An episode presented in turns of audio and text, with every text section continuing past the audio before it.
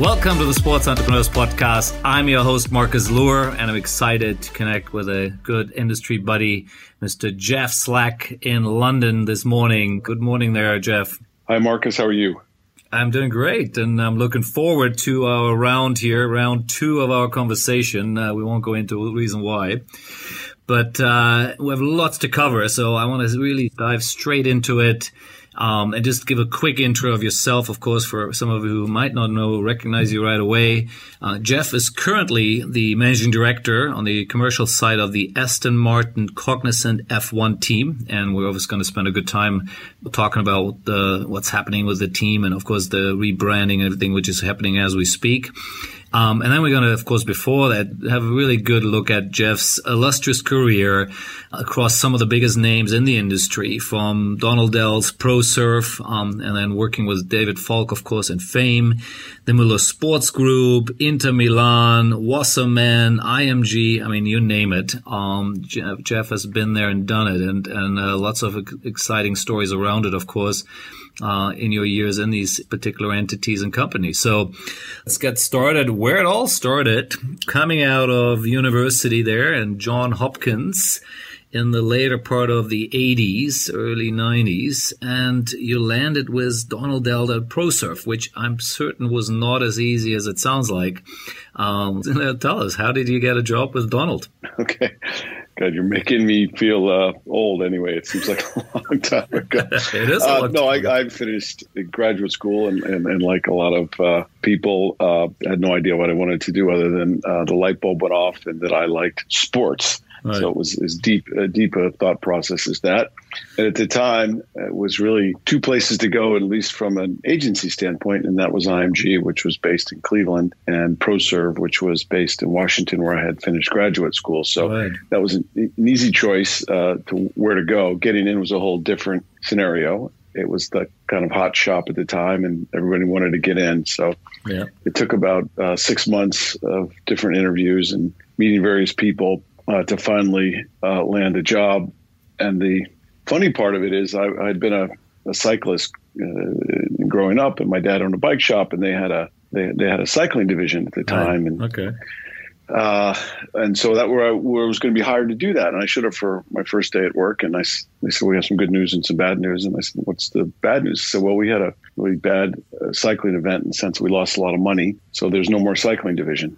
I said, okay, what's the good news? Well, the good news is that uh, we have a spot in team sports, and that turned out to be one of the luckiest things that happened to me because their client list was incredible. Michael Jordan, Patrick Ewing, Boomer Esiason, just a bunch of the best team sports athletes in the world. So um, I was just very lucky at the beginning. Yeah.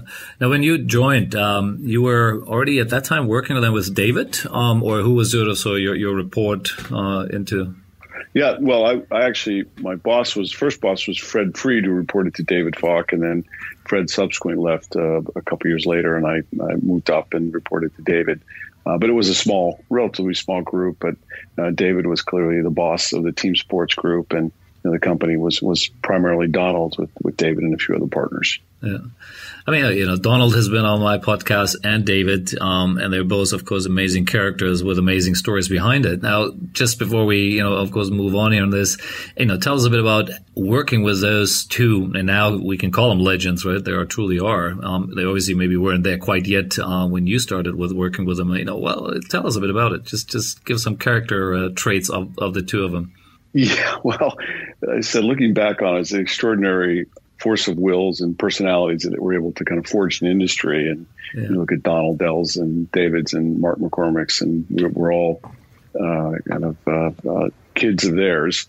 Yeah. Uh, Donald, you know, I actually didn't work too much with. Uh, getting into Donald's office was like going to see God, and uh, I was definitely not at that level at that point in my career. Right. Um, uh, so, but but Donald actually, you know, I've talked to him, seen him at a bunch of things, and he keeps going. So, uh, David, uh, David is.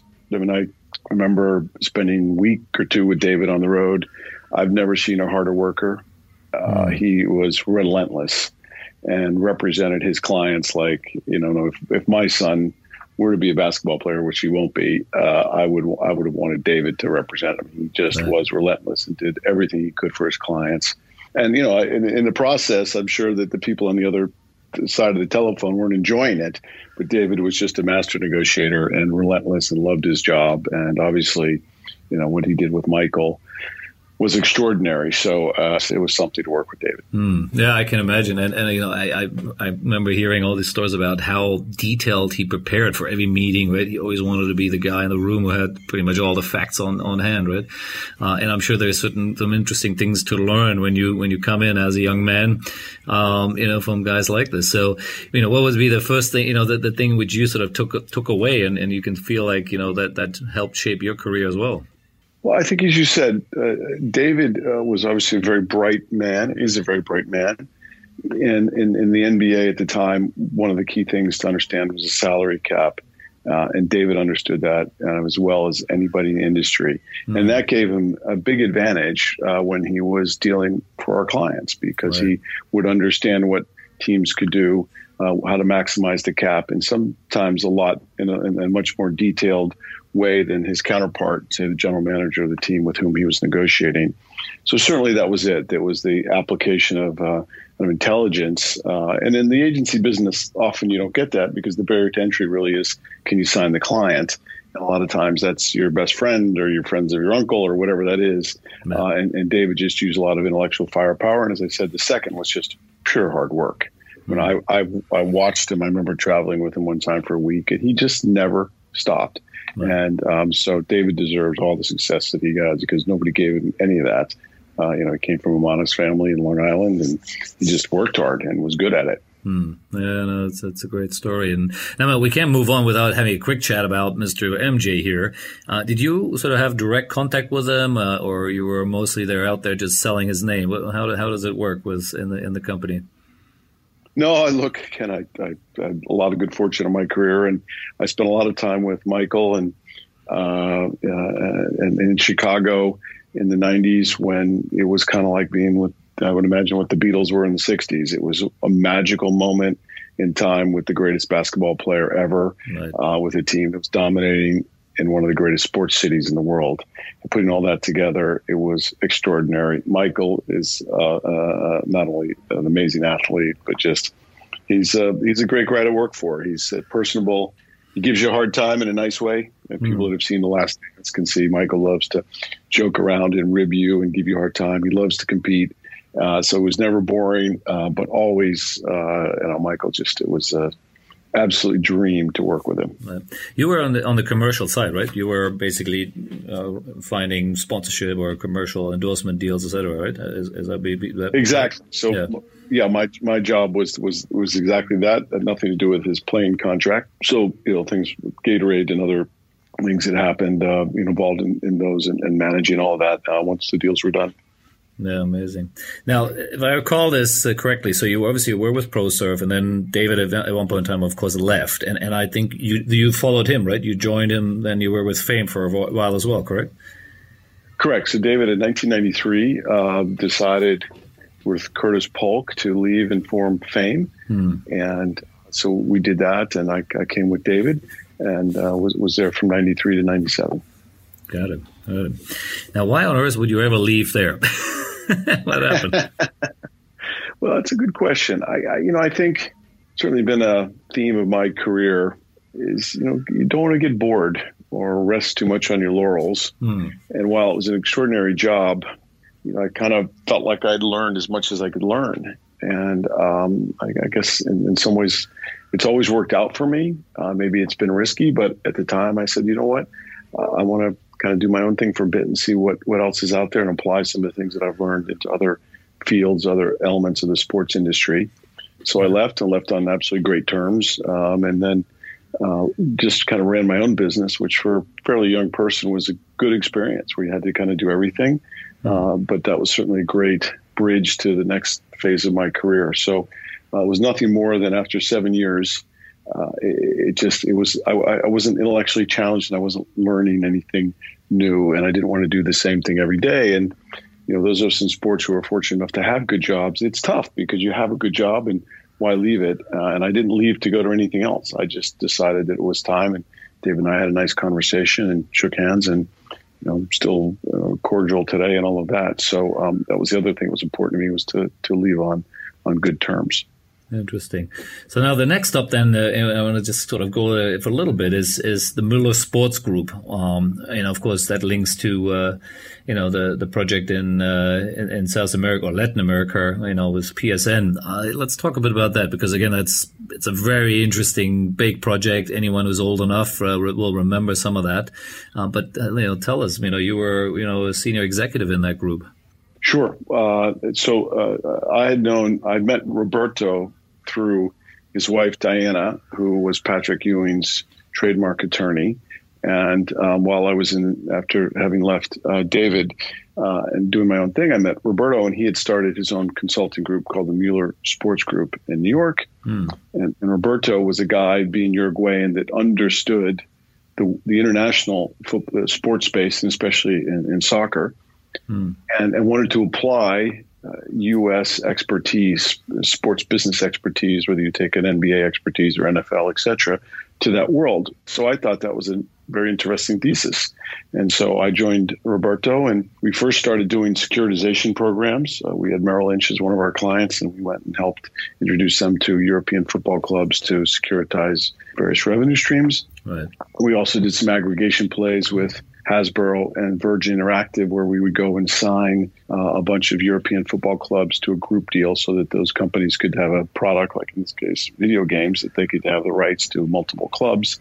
That then led to uh, an idea with Hicks Muse to develop a Latin American sports platform mm. that PSN was a centerpiece as the regional sports network. Right. The idea there was Latin America really is one language and one sport. And of course, we know that it's Portuguese in Brazil, but you know it's not too dissimilar. And of course, there are places where baseball is important, but for the vast majority of the continent, yeah, that's football. Uh, soccer mattered, and, yep. and the big competitors, say uh, Murdoch News and Disney, it was just a small market for them. Hmm. So that was the that was the basic thesis, and we started doing some things down there, which was uh, quite an experience for me. And, and and since I had been one of the first people in the Mueller Sports Group, and we expanded from probably 12 to 600 people very quickly. I mm-hmm. was very lucky because I got to work on all the pieces of the business and really on the strategic development part of it and then running a few of the businesses. Did, did you end up ever moving to, to Latin America? I mean, during that period, or were you always based in New York or where were you?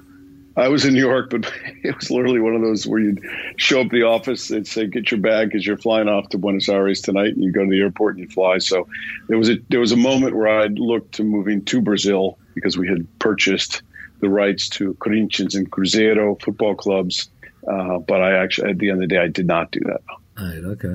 Now, again, you know, you were there a couple of years, um, and for all intents and purposes, the the project obviously didn't didn't work. Right. It failed, and it was one of at that time, or at least what I remember, uh, it was one of the more dramatic failures out there. Right. Because uh, a lot of money, of course, was pumped into it, and, and it's just you know what what is it? What didn't work? What is you know from your point of view? What was it? What went wrong, or it was too early, or you know you know what, what happens? You know when these things blow up. Um, what was the story here? Well, I, I actually uh, kind of left before that period, okay. Um, so I can just give you my view. Uh, but um, I went to Inter Milan in summer of 2000, and the thing was kind of moving along in, in, in good pace then. Uh, not that me leaving had anything to do with it, not well.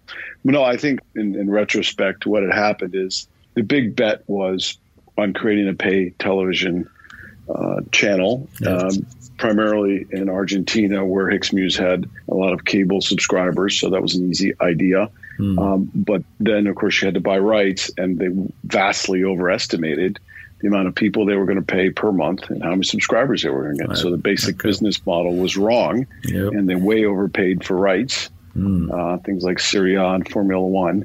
And then when the rubber hit the road, when there just wasn't that many people in Argentina that were going to pay that much money to support those kind of rights fees, mm. uh, they had some big problems. Uh, so I think, you know, in kind of the post mortem, that was probably the main analysis. Right. Yeah, and, and well, you know, there are several of those uh, out there, uh, and there will be more, right? If you even look at OTT now, there's uh, you know there's always new, the new batch of this which has the same model, um, and it's still you know it's not an easy one. Uh, yeah, I wish we had a bit more time to talk about the securitization part, which you mentioned earlier, because that's again a big one that's coming back now, right? You see you know, private equity and also the folks rolling around the world of sports marketing now or sports um, IP and uh, you know, and you were doing this 20 years ago. So, uh, but we'll leave that for another day because I, I want to get to you know some of the other interesting parts of your career. So, obviously, as you already alluded to, you ended you moved then to to Milan. Now, you know, and I, I made fun of it last time too, and I'll do it again. You know, what is an American doing in Milan doing football?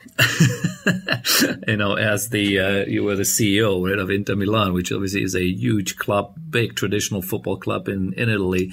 You know, how earth did you get there? Well, as part of the process of looking at aggregation as well as financial services to European football clubs, because it seems obvious today, but a lot of, a lot of things that are obvious today, it wasn't obvious at the time. Yep. You know, 97, 98, if you'd gone and visited some of the commercial departments at these football clubs. In fact, I remember going to Real Madrid and there was no real commercial department. You had to go see an accountant. Wow. So uh, the world's evolved a lot, mm. and we were kind of out in front of it. If we'd had capital, I think we could have really done some things. I remember at one point I had the chance to buy all of Juventus licensing rights mm. for not a lot of money. So, um, as part of that process, I got to know the major football clubs, including uh, having a nice dinner with the owner of Inter Milan. Uh, and I wasn't looking for a job, but uh, we had a nice bottle of wine, and I said to him, "Look, I think there's so much more to be done here. Uh, there's just a lot of opportunity that's not happening, and um, then we had a few more conversations and, and he, he made me an offer. And I just, even though I was very happy at the time because I was running the internet business for PSN thinking I was going to be a billionaire in a year, but um, uh, I, I just said, this is too good to pass up. So yeah. uh, that's when I decided to take the job. Yeah, probably a good move there. It was early 2000 here, right? Which is the internet boom and bust time, of course. And now you're in you're in Milan, uh, running into. Um, now again, let, us talk a bit about that. Uh, you know, in, Milan, of course, is an interesting city, right? You got two big clubs, AC and Inter. You, they share a venue, the San Siro. Um, you know, and and there's a massive rivalry, of course, between it, and of course, you know, the other big teams in the in the in Milan in in, uh, in Italy with Juve, etc. You know, coming in there, what, how did you really look at it? Saying, okay, what am I bringing now as an American, you know, sports executive to Italian football? What was the sort of focus and target for yourself? You, you think about the way sports works, uh, and, and, and, not to sound like a arrogant American, uh, the, the, I think the, the fact is that this, the business of sports has been best done by uh, the American leagues. Hmm. I think that's a pretty factual thing yeah. to say if you look at Europe, especially at the time, there was even not even really a place to learn how to do this. If you looked at federations like FIFA, they of course had sold their rights to people like ISL, so they didn't have they were political organizations. Right. So it was actually pretty natural that you want to bring somebody over who understood the sports business and how do you maximize that mm. element of it. Yeah, and today, of course, there's a number of uh, Americans or people trained in the United States sports system that are in European football. I just happened to be the first. So I think that made a lot of sense. The question mm-hmm. then was uh, being culturally sensitive and aware enough to understand what was the, if you want to call it the art of the possible, mm-hmm. what could you do with Italian football and what were the realities of the structural impediments to things. So it was finding that balance where – where within could you make a difference and where frankly you just couldn't move the needle because it just wasn't going to happen for various reasons mm. and the best example of that of course is the stadium which is still an ongoing discussion 20 years later right. and i remember very clearly like it was yesterday after being there two months presenting a project to Muratin Galliani, the CEO of AC Milan, uh, transforming San Siro, and they were so enthusiastic one week later, they called me and said, "You can't do it because you're not allowed to do anything with San Siro." Mm-hmm. And that mm-hmm. was kind of you know, so you saw already some of the reasons why Italian football struggled because there was a complete lack of innovation infrastructure. But we were able to do some things, uh, but but it was really that set of skills that frankly just didn't exist in Italy. Uh, uh, but uh, somehow figuring out a way to do that within an Italian culture. Hmm. Now, again, uh, just to stick for another minute or two here, uh, what would you be? What would you see as your biggest success? You know, one or two things which you did, um, whether it's a big new sponsor or, or something else, where you really feel that that kind of you know made a difference to the club, you know, at that time or, or even into the future. I think there were a couple of things. First, uh, Inter, AC, and Juventus, obviously the three biggest Italian clubs, Uh, and there was a Telepiù uh, was the rights holder in Italy, and, and the rights just kept going up, and this was just kind of this uh, windfall of of money. Mm. But AC and Juventus, just because they had strong management structures, drove all of that. And to be very frank, Inter was not well represented nor getting its fair share, given that actually it's the second most popular team uh, in Italy by right. fan bases. Okay. I guess the first thing that made me feel good was I was able to uh, squeeze out a lot more money out of Telepiù. If you remember the time, the Italian clubs actually had all of their rights, both domestic and international, individually. So you oh, had okay. to do you had to do a deal with everyone. Wow. So I was able to at least represent us well, so that we had a seat at the table and not just following hmm. uh, Juventus and, and, AC Milan. Right. And I think the second thing was we did do some changes at San Siro. We were able to get some suites in there. We're able to do things, some light shows. We're able to do some innovation things where people took notice and said, "Wow, that's Italy innovating in sports and sports uh, marketing, and not just adapting other people's ideas." Hmm. Interesting.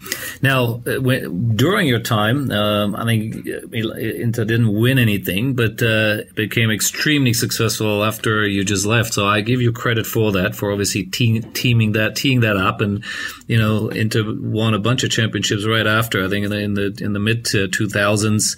Um, obviously, partially also a bit linked to Juventus dropping out uh, because of the the scandal at that time. You know, what, what's your thought on that? I'm not not so much about winning, nothing, not winning winning necessarily during your time, but you know, what did you see? What was happening there with, in Italian football, which clearly wasn't right? Well, the culture really matters, and I had gone there with uh, sometimes an American view about uh, fairness and uh, belief in systems working, and we would lose, and people within the club would say, "Well, the referee was paid off." And I said, "No, we lost the match." And of course, later it turned out that they were 100% right, uh, and Juventus uh, had absolutely gamed the system and that's why we didn't win uh, a number of championships. So uh, what had happened after I left was that they discovered all that, and you know Juventus got relegated, and they changed the system to at least make it somewhat fair. Although to be fair, now Juventus is by far the best team on merit, and you know it's the best managed team in Italy. So I'm not cr- criticizing them, but it certainly at the time the game was rigged mm-hmm. against us, and you know we came very very close several times. Um, you know, and, and, and, Inter did win a UEFA Cup and things like that. Not when I was there, but um, so I, I, think a lot. There was no question Inter would have won a couple of Scudettos. Um, but then, of course, bringing in Mourinho at his heyday, and you know they had that golden era, and uh, no question. So it was just nice because uh, Massimo Moratti is one of the great gentlemen in sports that I've ever met, and does it for passion. Has put a lot of his own money into the team, and absolutely deserved that to at least be competing on a level playing field. Yeah, yeah, I think he won five championships in a row, sort of, you know, 2005, I think onwards, and and of course there were some big names too, right? I mean, we got uh, Vieri, Cannavaro, Robbie Keane, and Laurent Blanc. I mean, there's some, you know, names from around the world uh, playing at that time. So this is, you know, it was a good team, right? Um, you guys really were able to put a amazing squad together. Oh, we had a spectacular team. Remember 2001, 2002 when we should have won the Scudetto. We lost in the last day to Lazio. Um, and we had uh, our starting uh, strikers were Ronaldo and Christian Vieri. So right. we had, well, we had yeah. an amazing football club. You know, at the time, Italian football was the most popular in the world and, right. and the most competitive league in the world. And again, I think uh, if you're looking at it with a critical eye, it, the Italians have to say we've screwed this up because at the time, you know, you know, Ronaldo obviously went from Barcelona to Inter at his height. That would never happen today. It goes the other way. Mm. So Italian football just hasn't evolved as it should and had a great place of prominence and some real advantages uh, that it squandered. I think objectively you could say that. Yeah, yeah, I would agree with that. And as I said, that that's probably a whole podcast on its own. But uh, we'll move on from there uh, because we I want to then now talk a bit about your was it almost 10 years then uh, which you spent in some of the biggest agencies in the world here you know from Wasserman Media to IMG Football of course. And but let's let's have a quick hop into Wasserman. So I believe from Inter you ended up in London uh, with uh, with Wasserman. Um, what was that role about? Um, you know what was it sort of I think you were running their European operation but um, you know what is exactly what you guys were doing at that time Sure.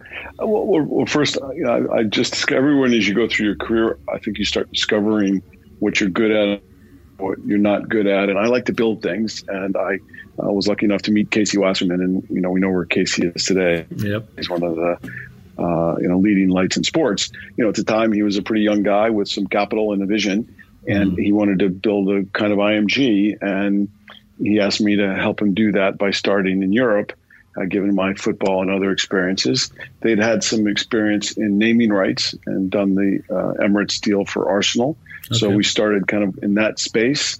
Uh, we then did some acquisitions and acquired uh, SFX Football Agency, so right. became one of the largest uh, talent representatives in the Premier League and in England, uh, and really built it from it started with you know two or three people in a in a, in a rented office to uh, a really big business, mm. and it was just a thrill to be a part of, and you, know, you couldn't work for a better person than Casey. So um, you know, that was that was really a fun time. Yeah, Casey's a rock star for sure, and hopefully I'll get him on the on the podcast too eventually. I've been chasing after yeah. him.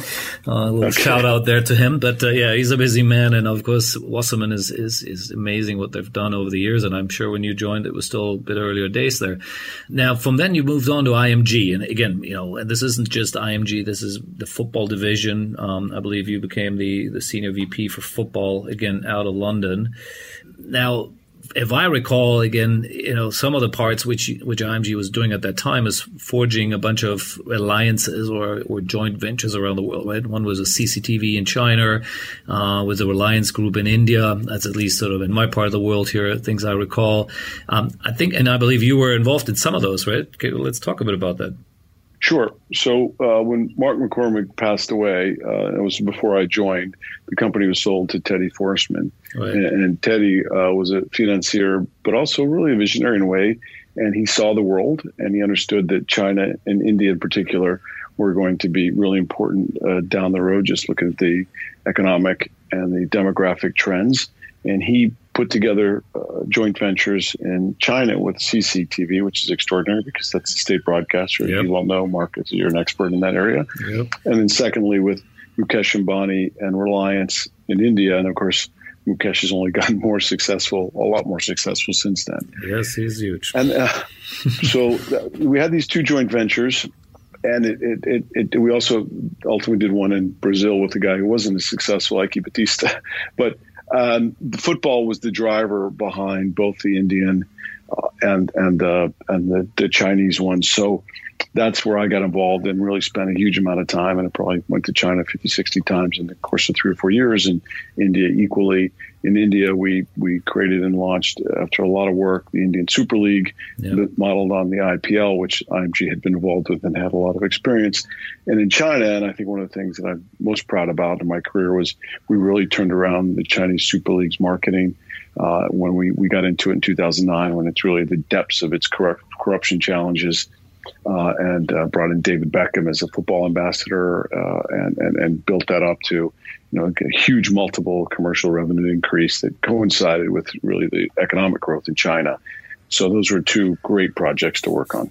Yeah, interesting. And and again, you know, this is obviously my neighborhood here where I've been hanging out for a while, and, and so I I saw some of the stuff from from the other side here, and the CCTV story always was that that it was always a bit of an awkward sort of uh, maybe love hate relationship is the wrong word even um, but it, you know the, there was a, a, the trust wasn't there. That's what I keep hearing you know from people some of the guys who work for you probably they're in China and also from the CCTV side that you know that it was sort of a bit of a marriage you know sort of created but it wasn't really no one really knew what to do with it. How, how did you sense that or feel you know that was happening or, or not really well, look again. It's really even you're much more of an expert in that area. I can tell how I felt about it. Mm. CCTV was a, a, stamp of approval. Mm. We didn't really work with them very much. They were a stamp of approval because that was the Chinese government approving its relationship with IMG and everything we ended up doing with the CFA and the CSL. Right. So that's really where that that worked, and I think that worked very well. Okay. Uh, and that was Teddy's vision. You had to have, as you well know you had to have the political uh, approval for people to want to do business with right. you. But the other thing that was astounding to me, and I still remember these meetings, is that IMG had been instrumental in the creation of both the CBA, the Chinese Basketball League, uh, CBL, and the and the CFA. Right. And there's a gentleman whose name now escapes me, but uh, who was there in kind of the 90s, the mm. 80s and 90s, putting those things together he ultimately passed away and was even buried in China. When we went to see them, and they hadn't seen somebody from IMG in a while, say at the CSL, he, he, he was revered, and IMG was revered, and you saw the power of the IMG brand hmm. uh, from that standpoint. And they remembered that. They remembered that we were there at the beginning and, uh, and getting involved with them, and that went a long way as well. So between the two things, it was extraordinarily successful uh, project. I mean, I think almost a business case study of how do you go in and, and revamp a property and sell it correctly, and in the midst of very complicating politics and uh, competing interests and all of that stuff that happens in China. And the key there was I had a great partner named Adam Zhu mm. uh, from an IMG standpoint. Without that, uh, as you well know, in China, you get nowhere yeah. unless you're local and you understand how the place works. Absolutely. No, no. I, and, again, if you look at the Chinese Super League now, um, from where it came from, the old days where Marlboro, I think, was the one of the earlier sponsors, even, and of course, uh, what it is now, uh, it's massive. And, and I, you know, I, I, say this out, you know, maybe tongue in cheek a bit, but uh, I believe the Chinese Super League has the potential to become the biggest football league in the world, um, purely because a it's in the biggest country in the world, which has a huge passion for football. Um, it has a very political will behind it to make football football huge and big and bring the World Cup and everything else, of course. And so, yes, maybe that, that's what people said about the U.S. as well, and, and MLS will probably never, you know, uh, be bigger than NBA or any NFL. But I, I do believe there's nothing stopping China from one day being bigger than the Premier League, in my view. What, what's your thought on that? I feel like I've had this conversation with you before.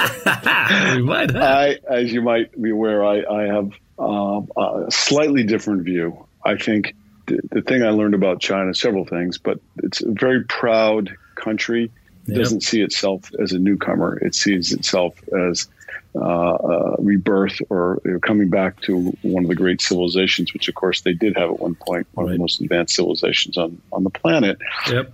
And they have to be good at things. And the reality is right now, they are not good at football. That's true. And until they can develop football players, and you know, if you spend time in that and I have spent time in that. It's a 10 or 15 year project, which the Chinese are very good at. Yeah, yeah but then it's combined with, well, they do, but then you combine that with, you know, the, a lot of uh, only children, huge focus on education. Uh, for whatever reason, they've been obviously very, very successful in individual sports, Olympic related sports. But in football, they just haven't gotten there yet. Mm-hmm. So I think until the team, you know, China is successful uh, that you know you're just not going to have a domestic league that's going to be anywhere near as competitive as being able to turn on your television and watch the Premier League or the Barcelona and, and, and Real Madrid play. Till you do that, uh, the Chinese are going to continue to aspire to European leagues, and I just think that's a long term project. Yep. No, no, it's a fair point. And again, you know, it could be a longer debate, but uh, we won't have the time here today to get into that. Uh, even though it's fun, I think it's. Um, I, I, watch, of course. I, you know, I, we've done a lot of work with them as well, outside, more outside of China than in China. Um, but I think there is a lot of legs to it. Uh, and I, I, just want to share a last funny story before we get into a bit more of the other entrepreneurial parts. Is that when you guys are actually building the uh, the Indian Super League we were competing against you. Uh, we had partnered up with CAA, uh, not the CAA which is there now. That was uh, Phil Lyons and uh, uh, Peter Kenyon. Yeah, Peter Kenyon, correct. Uh, it, it was had another name. It was CAA something. I can't remember what it was, the exact name of it, but it was obviously part of that group. And so we had put together. Was it TPG?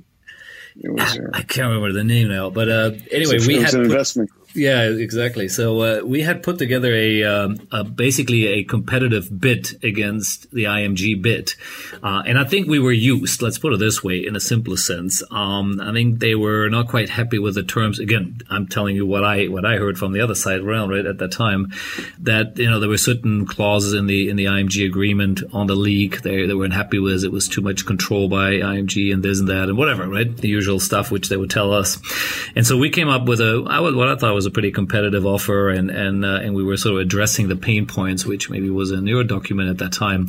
And then what we heard happened basically is that Mukesh Ambani made one phone call, and that was the end of the story. Um, if you recall, the president at that time was also the minister of I think telecommunication, right? And so obviously, um, Mr. Ambani has a little bit of firepower there, owning a yes. telco and other things. So now, you know, so at the end of the day, you know, it was a good exercise, uh, and of course, IMG then uh, put the league together, which is for all intents and purposes, still a bit struggling, right? I mean, I don't know how much you watch it, but uh, it hasn't really taken off, right? It hasn't become an IPL yet. Um, you know, what what do you think is is the, the issue in India? You know, we, we just touched on China when it comes to football. Yeah, I think there's a myriad uh, of issues. Uh, they're they're even obviously much farther back in terms of the player uh, skill sets. Yep. Uh, you've got uh, t- timing problems just because you can't really play a full season, and of course you have the existing league, the I League, and a lot of structural challenges. Right. And, and, and you know football you know it's cricket cricket cricket we know in India yep. football's a long way from that in China you can make an argument that football is the most popular sport. If not, it's right up there with basketball. So I think you have a number of challenges that uh, to, to, deal with, and certainly not an easy model. And the economics are not easy because you know you don't have. The other thing is you, you know the, the kind of per capita income. You're not going to get a lot of money at a gate the, the broadcast fees are going to be relatively small. Again, they don't have a great pay TV market in terms of people being able to afford a lot. So there's a lot of macroeconomic issues. Whereas you look at a country like China, that you know the wealth creation has been extraordinary. There's a bunch of issues that go along with that. I still am a big believer in India, and I think long term having those kinds of sports assets, especially uh, on a kind of a franchise model, is is pretty good. Uh, but you know, clearly uh, not easy. Yep. No, no, I agree. And again, it's, it's a longer, d- deeper topic. Uh, but uh, what I want to jump in here now is, you know, after basically all the amazing career you already had at that time, um, in spending sort of, you know, almost 10 years with in the big agencies here, you sort of went on your own, right? Um, I would say, uh, from what I can see here, it was it 2014, 15. Um, you went out there and you created JS3 um, and started to you know get involved in a host of different projects. Uh, what was the the catalyst of that? Um, you know, was it just uh, time to kind of jump in uh, back and be an entrepreneur, or what was the trigger? The, the trigger was that uh, IMG was sold to uh, Endeavor Silver Lake, okay. and as senior executives, we had the opportunity to kind of cash in all of our stock options and mm. all that stuff. And so there was an economic moment that was helpful combined with the fact that uh, you know I really enjoyed working with people like Ian Todd and Mike Dolan at IMG, and you know they were all leaving, and you know it was at the time in my career where I just wanted to work with people that I knew and I liked, and nothing against uh, the, the, new people. I didn't know them very well, but it was just a perfect moment in my career to say, okay, this is the time to kind of go back to what I really love to do, which is put together deals and work with people that I know, and I have a great network, and I have the some economics and some financial background to kind of combine uh, sports and finance a bit. Uh, so, and, and, just it's a, also very nice lifestyle in the sense that you don't have a lot of meetings and politics and things like that that go along with larger organizations. So it was a it was an ideal moment, really. Mm, nice. Uh, no, so that, you know that's the sort of where we are now. Or so it's pretty much what you did the last five years. You know, before we're going to get to the Aston Martin part of the story here. So just quickly touch on a couple of projects you were working on. I know you've done quite a bit of work with Ricardo da Silva. Uh, I know you sit on his board. Uh, you obviously did something with his football team in, in the U.S. and did some stuff with FIBA, and then you know all sort of interesting projects. How do you know maybe just pick one or two to just give a bit more meat to it? Sure. The FIBA one was very interesting because essentially FIBA, as you'll know, uh, has uh, kind of neglected the club business for a long time. Uh, mm. The EuroLeague was created, which was completely out of their purview. For federations, it's very complicated, as we see now what's going on with Champions League and Super Leagues and football yep. to not have uh, involvement and control. And so essentially, we put together a project. We raised three or four million dollars, and we went. We started having conversations with EuroLeague clubs to see if we could kind of unify all this. Ultimately, they then took that offer and were very smart about it, and ended up getting IMG, ironically, to pay them a bunch of money okay. uh, to to kind of up that. Um, but we then helped uh, FIBA create the the Basketball Champions League uh, which is still going on today, which is FIBA's uh, club competition. Mm-hmm. So it was uh, it was really a, a, multi-year project. It started with one objective and um, ended up with uh, with FIBA creating a pretty interesting competition on its own. So that was that was uh, a really enjoyable project. No, cool. Now you, I know you did something with Vive Sports China. What was that again? I can't remember exactly what we. What well, that was uh, my my old partner Adam Zhu, and uh, again looking at ways to bridge the gap between European football and China, whether those are on sponsorship deals or team deals, player deals. So we had a, a number of things going on there.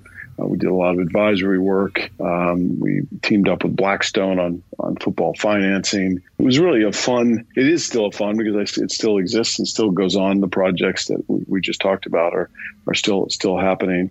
And we did a bunch of investments, uh, one in a Brazilian football agency, uh, for, which we bought from Traffic called the agency. Mm. Chairman of that, we represent players like Vinicius, uh, Martinelli, uh, Marcos Paulo, who just signed with Atletico Madrid. That's an old colleague of mine from the Hicks Muse days. So there, there, was a number of deals like that that were done that were just really exciting. Stat Sports, I'm on the board of that business. Right. That's a, a, a, a Irish-based a Northern Irish based uh, company that is the leader in, in uh, GPS technology for player training. That's got most of the major football clubs in the world, uh, as well as rugby, etc. So things like that, very entrepreneurial. Is that the same stats which is now part of Perform or, or joint with no, Perform? No, no, no, different stats. No, it's called Stat Sports. I know it's a bit confusing. No, it's when you see the guys wearing those halter bras almost uh, when they take their shirts off in football this is a device that goes right behind their head on their neck that is by far the most sophisticated in the world at measuring all kinds of different data points, uh, oh, wow. accelerometers, how hard you get hit, etc. So it's okay. a leading company in that space, and great guys that started. So it was things like that that were again many equity based because my model there was look, I'm not so worried about the salary. I'm worried about an upside. So mm. we hmm. created we created a really nice portfolio. Uh, had a good investment in a company called Viagogo, which was a secondary ticketing business. So it was really applying uh, sports and finance and looking for deals and getting involved in that area because I had a lot of experience in that and I had a good network. Yeah, nice. Now, obviously, something then triggered your fancy to where you are now. Um, you know, and I can see what, easily why it is an exciting opportunity to get involved in a, a Formula One team, B uh, team, which has Aston Martin on the front of it. Um, so, how did you know all you know from your let's call it you know cushy and, and, and enjoyable role, which you were just talking about? You know, how how did someone lure you into back into the world of uh, you know Formula One now here? So yes, these things kind of at least for my career, there's been moments of serendipity or chance that have turned out. Uh, I was introduced to Lawrence Stroll. Uh, Lawrence uh, is a uh, just a world class entrepreneur. Uh, has made yes. s- several billion uh, in developing brands like Tommy Hilfiger, Michael Kors, Ralph Lauren, uh, and he's also a, a passionate uh, motorsports fan. He uh, bought Force India out of bankruptcy, I think August 2018. Right. His son Lance is also a world class race car driver. The team was renamed Racing Point. So Lawrence had that, which is interesting. This Racing Point itself was really a placeholder, not a big brand, especially compared to a Ferrari or Mercedes. Yep. Even more interestingly, Lawrence then purchased a controlling stake in Aston Martin the car manufacturer, right. which is a publicly listed entity. Now that's where it got uh, interesting because he was he then didn't put the two together and they're, they're completely separate uh, legal entities. But Aston Martin signed a long term agreement with Racing Point uh, to become the Aston Martin Formula One uh, team, right. and that's when Lawrence came to me as he was in the process of building that out and said, "Look, Jeff, um, I've got to you know now now create an organization that can take advantage and."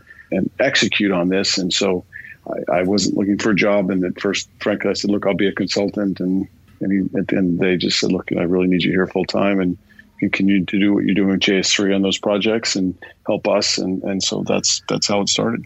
Right, right, right. Yeah, and, and your role is on the commercial side of business, right? That's uh, you know the best description, right? Uh, as a managing director, to go find the money and, and create commercial structures. Would that be correct? Yes, in the sense that I mean, I could hardly change a tire, let alone uh, understand anything to make a race car go faster. I mean, I think it, the the vision's a bit broader than that because I think we have a big vision in terms of value creation. I think mm.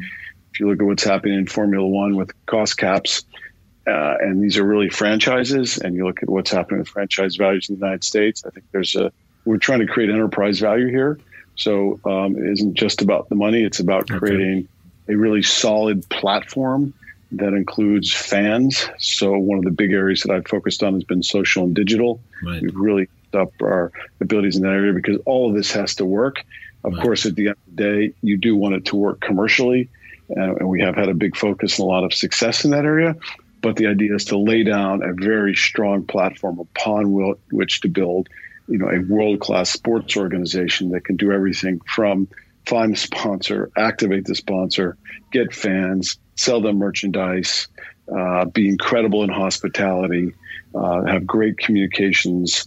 All of these things need to come together. So it's a it's a pretty good remit in terms of trying to build that platform from yeah. Sounds fairly, like fun. modest base. Yeah, and, and, and again, you know, there are two sort of things to it. Number one, of course, Lawrence is kind of currently being seen as maybe the smartest guy in, in F1. You know, and there's a lot of other smart folks out there. So, uh, but you know, you see a lot of stories around it. How, um, you know, he's bringing the pieces together. How he bought the team. You know, and even the success the team had last year. So under the uh, uh, under the old name Racing Point, right? Um, you, you know, won the first competition, first race um, you know, and, and came obviously, you know, fairly, uh, what was it? I came third or fourth in the, in the fourth. In well, fourth well, we were third until the last race. Right. Okay. Yes. I remember somewhere there, um, you know, with Sergio Perez obviously winning his cup. Um, and of course his son racing and doing really well as well there. So it's, it's an interesting combo, I guess, of father and son, um, team there in some sense. And then, you know, bringing, you know, now bringing Aston Martin into the picture. I mean, that's, uh, that's, it's fun. It's, it looks like, I mean, how does it, you know, working with with them and, and, you know, how do you see this from, you know, the history of the team, which comes all the way from the Jordan Grand Prix team, which is actually when we did some work with them in the early 2000s there, when Damon Hill was their driver, then being Force India and now, you know, where you're at now. So, I mean, how do you guys play that? The history and, of course, the excitement of what Aston Martin is, you know, how do you sell this? What's the story here? Well, of course, there's a huge base, which is an incredible 500 people that have way outperformed for years, given their budgets. Hmm. So I don't know if you follow football. It's like Atalanta or Ajax or something or Leicester City. These guys have just been punching way above their weights, and so right. you've got that base. That that's where it starts. Right. But then you add to it Lawrence, uh, and Lawrence really is a visionary you know that he saw the value of the Aston Martin brand coming back into Formula One and how important that was and what a difference. And believe me, over the next few weeks, you're going to see what that looks like, which is absolutely game changing. I think the biggest news in Formula One this year will be the return of Aston Martin as a works team, and it's going to make Formula One all of itself uh, more valuable. So you combine that a race, serious race team, giving it even more resources because we've been having some success on the commercial front, taking Lawrence's vision. Which also was to, you know, get, have a partnership with Mercedes and get access to the best stuff, which right. is why we were very fast last year which upset the other teams, but it was completely done correctly. And the fact is, Lawrence did what you had to do. You can't, you know, an individual team in Formula One can't go out and develop its own engine or wind tunnels cost forty million dollars. So anyway, he he really got it, and so Lawrence's vision is now coming together. So I think combine those two things uh, with an organization that can take advantage of that that we're creating on the commercial side. As long as we go fast on the on the track, we're going to be it's going to be really uh, really interesting year. Yes, two questions here. One is, of course, you know, we all know, um, you know, Formula E and, and other, let's say, uh, you know, non uh, uh, regular engine powered cars is it's a big thing. And, and so, how do you guys find that balance between still being relevant and, and showing that you know F1 is means something and the history there, versus, of course, you know, you know the, the new the new world out there. Um, what's the sort of how do you guys pre- present that to sponsors and others? I tell you, when I, when I was contemplating taking this role, of course, that was a question, which is you don't want to take something that you can't be successful at. And there's no doubt you could make an argument there's been headwinds mm. against Formula One. Uh, little did I know the headwinds would include a global pandemic, which, yep. which you know didn't allow you to have hospitality, and of course, really hit the P and L of many many companies. So that that was incredible. And second, we were starting from really a very low base from a social standpoint. So those were, and, and of course the environmental challenges and all that. So there were some real challenges. I've been astounded at the um, level of interest in the team. It's mm been, I think, I don't, i am going to sound a little bit, uh, uh, I don't know, hyper, hyperbolic here, but we will announce in the next few weeks seven or eight deals I don't think any Formula One team has ever created so much new commercial activity. And then you combine that with the fact that these are people with whom we've never even had been able to have face to face meetings or take them to a race as our guest. And I think it's it's a testament to uh, the, the value of the Aston Martin brand. Uh, so um, that's um, and I th- the other thing is that I think where I I have been really pleasantly surprised is if you have a tech a technology and of course uh, that space has done so well in the pandemic. It's just grown more important than ever. We can't none of us can imagine not having access to our technology today. Uh, it's generally business to business and it's global. And if you want a platform formula one is the best platform to showcase technology. There's no question. I mean i, I love football or uh, basketball american football but they aren't technical based sports. Right. Uh, Formula One is all about the height of technology and applying it. It's, it's literally like building an airplane, frankly, not a car, and trying to keep it on the ground as opposed to having it take off. so we've just had a lot, a lot of success with with that combined with the Aston Martin brand. Yeah. And that's an interesting. That leads us nicely in the in the next one. I mean, I actually was working with Aston Martin before on some branded real estate project where we were putting the brand on a building um, in downtown KL. It didn't happen, but uh, it was quite fun, and, and I learned a lot about the brand. But you know, but so Aston Martin has that legacy, you know, being in the James Bond movies and all the stuff. But your actual partner, which is you know, it's called the Aston Martin Cognizant F1 team. Now, again, um, I had to Google it because I had I have to admit I'd never heard of cognizant. Um, apologize there, but uh, you know, so that is it's a big IT firm, right, out of the U.S. Um, so how did they get into it, right? I mean, it's almost the complete opposite here, right? Aston Martin is the history, and then you got Cognizant, which is really all about the future. So how do the two things combine? I, I think you're right. None of us had really heard of Cognizant. and I don't think they were offended if you'd say that to them. I think they're the most Good. unknown Fortune 200 company in the world. They are a Fortune 200 company in the world with, I think, they're up to 19 billion dollars of revenue, market cap around 45 billion dollars, right. 300,000 employees. this fun. is a very serious company. Yep. They have a CEO in Brian Humphries, who is uh, uh, industry veteran, uh, aggressively taking the company forward. They want, want to be a leader in digital transformation. Mm. And so they're looking at sponsorships as a way to make sure that their brand gets out there and we were one of the companies with whom they decided to work uh, to do that so that people like you, Marcus, who run businesses say, "Oh yeah, I know Cognizant. I've heard of that. Sure, I'll talk to them." So yeah. that's and, I, and hopefully we'll be successful in it. So that's the reason that we were able to come together. Yeah, no, great. And, and, and again, having looked at, up what they do, is they in AI, digital engineering, um, you know, Internet of Things. So again, what you mentioned earlier, you know, what you guys are doing, building a brand, building community, uh, and, and, of course within the car itself, there's tons of those things. Right, probably less of Internet of Things, but maybe the AI and other parts. So I'm assuming this isn't just a partnership where they pay a good check, hopefully, but uh, there's going to be tons of collaboration and and and I guess business development is going on as well, right? Oh, absolutely. They're in our factory. They'll have people in our factory. They're already there. They're they're there to help us make our car go faster and make sure our, we as a company are at the cutting edge of, you know, kind of digital transformation.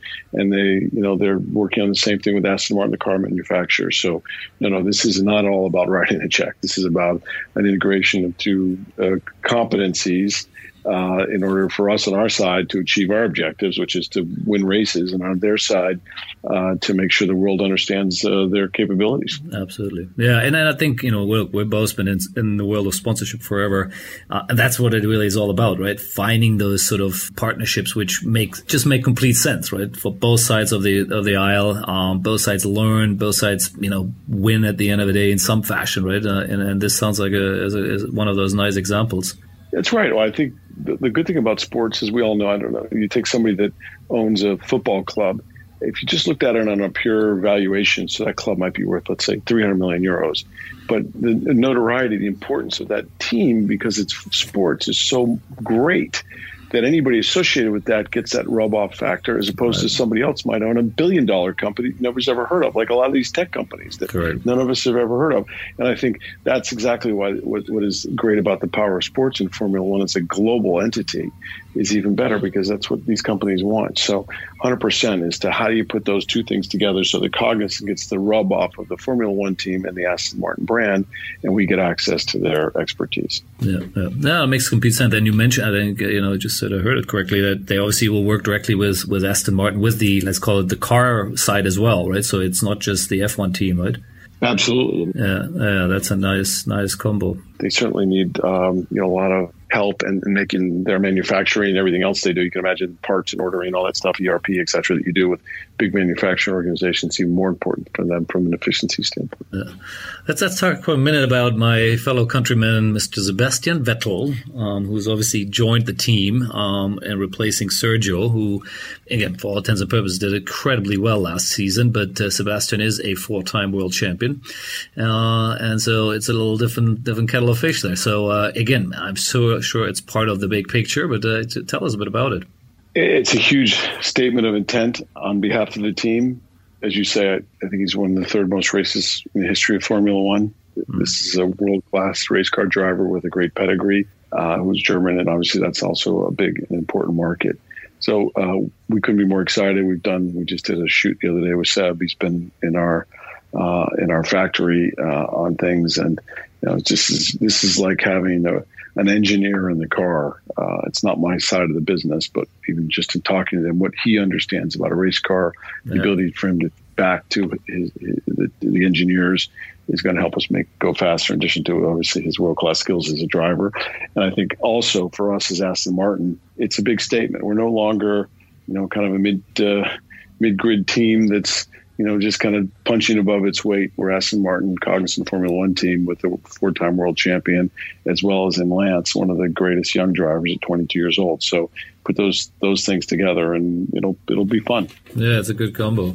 No, I, I love it. I, I can't wait to. I think the what is the first race in Bahrain this this year, right? If I recall the calendar. yeah, March. Bahrain, Bahrain uh, end of March. Yeah. Uh, Australia got pushed back. Would be the traditional Open in yeah, Melbourne, but correct. got pushed back into November. Yeah. So so when when is the big launch? When when can we see the car? When is what's the date? Is there an official date already? March third. March, March yes, 3rd. there is. It was announced yesterday. All right. So okay. if you go on uh, any of the social media channels, uh, and it'll, it'll, be open. It's a digital launch as we are today, which I think in some ways is great because it's open to the world. So yeah. anyone can watch it. Uh, and I think um, you know worthwhile tuning in. It's not going to take a long time, but it's going to be a really well uh, created performance and ultimately going to get to see what an Aston Martin Formula One car looks like. Yeah, I can't wait. I, you know, I mean, you know, the the iconic green. My assumption is might have something in the car, but who knows? Uh, you know, looking forward to seeing uh, it. It's a fair assumption, Marcus.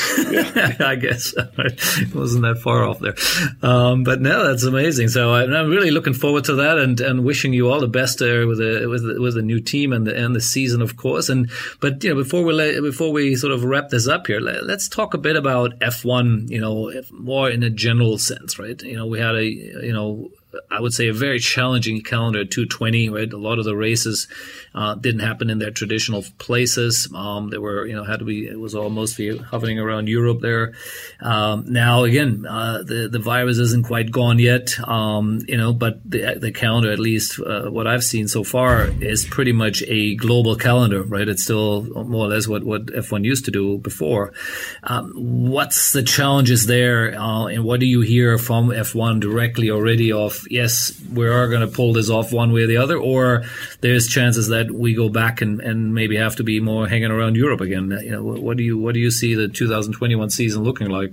First, I think you have to take your hat off to, to F1 for 2020. extraordinary. Yep. We, we ended up doing 17 races. You know, it used to be an 18 race calendar, so you know it wasn't like a part of a season. Yep. Absolutely extraordinary job in going to new circuits that you know were really cool, like Porto Portimao. And so I, I think uh, you just have to say amazing. Hmm. Uh, we're also a bit lucky because Formula One uh, fans are obviously very, very important, especially important for the local promoters and the economics associated with that and the ambiance around that. But the race itself on television thing still looks good without uh, a ton of fans, a little different than say a football match. So I, I think they did great with that. Right. You know, I, I, hear very positive things. I think there's still some uncertainty when fans will be allowed back in, but they just confirmed Portimao the other day. So we started in Bahrain, I think Imola, Portimao, and then we get into European races. Uh, everyone is just waiting to see what happens as it relates to COVID and uh, the government's decisions in the various jurisdictions as to, to do that. But the racing is going to happen, and, and, the goal is to have 23 races this year. Of course, that depends a bit on what, what goes on medically. Mm-hmm. But um, I, I'm very, very optimistic about it. I think we're getting on the right side of this thing, and and and I think Formula One is as adapted to this as anyone. I think last year was really the tough year. I think this year they'll do fine. Uh, we're all. I think the only question mark really is at what point can you actually have fans back at the track? Yeah. No, no, I agree, and I'm certain what, what they're doing is probably they always have. There's a plan A, which is the calendar you're seeing, and then there's a plan B, right? So if for some reason that country shuts down, where which is supposed to host the race for whatever reason, um, there is already a, a, backup venue which is ready to go. That would be my assumption. What I'm sure what what uh, the the F1 management team there is putting together. So, uh, yeah, logistics on it is amazing, uh, and there are many other sports who can learn from that. Uh, never mind what a team has to do, of course, to travel uh, in this. So how does it work? You guys all travel in a bubble, uh, or how does it physically really look like? Yeah, it's absolutely chartered flights, bubble. Uh, you know, staying in your with your team. Uh, people very cautious about all the precautions you need to take. Regular testing all the time. Uh, I think I think our team was the most tested team in the, the paddock last year. So great protocols put in incredible effort because again you're globally traveling it's not just you're staying within one country. Yeah, so the logistics were extraordinary. So i just take my hat off. I think they did an incredible job in the fact they got 17 races last year. And that makes me very optimistic that this year you know, again, you had to take a view, but I think we're, we're going to the, you know, the, the downside of this and with the vaccines being rolled out that, um, that this will, we'll get the 22 races in. And the, again, the only question mark to me is at what point do you actually have fans back and hospitality, what that looks like at the races. Yeah, yeah, yeah. Well, I'm looking forward to as well. I, I to go to a couple of the races here in the region, and and they're fun. So uh, looking forward to coming back there. Um, now, is there any prediction here, or is there a target for the team where to finish? So you said you finished fourth last year. You know, somewhat unlucky, maybe not to come third. Um, you want to be a top three team, I'm assuming, right? Or or what is the vision? I think that's absolutely right. This year's top three team. Yeah, mm. I think, uh, and, and, again, it's not my area of business, so maybe I'm talking out of school, but uh, you know, Lawrence is not uh, he's not a guy to finish fourth or fifth. And the team has the resources and the talent. And last year, uh, for a number of reasons, we were certainly uh, probably the third fastest car out there. And I would hope that that continues this year. Yeah. Um, I think Red Bull and Mercedes, you know, will continue to be faster. And so it just depends on kind of what happens during race day. Uh, but certainly, uh, ambition would would be to be a, a team in the top three this year. Yeah. Yeah. Well, let's see what happens with Ferrari. They they definitely didn't have a good year last year, um, but a Mercedes engine will uh, will help. Um, you know, it's a, it's clearly the best engine out there for right now. Um, so well. I think that's nicely wraps it up here, Jeff. Uh, thank you for your time um, for a second time. and uh, I really appreciate it. It was, fun, uh, great stuff inside, uh, amazing uh, learning from your own career and uh, and what you're doing now there with Aston Martin. so all the best, and I'm, t- I'm sure we'll we'll talk again soon or see each other at a racetrack someplace. Mark, it's an absolute pleasure. Thank you so much. Thank you. Cheers. Bye bye. Take care. Bye bye.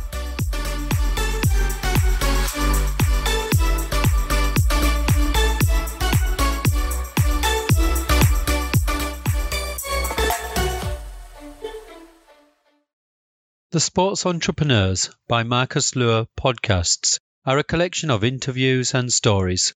All content in this podcast is the copyright of Marcus Luer.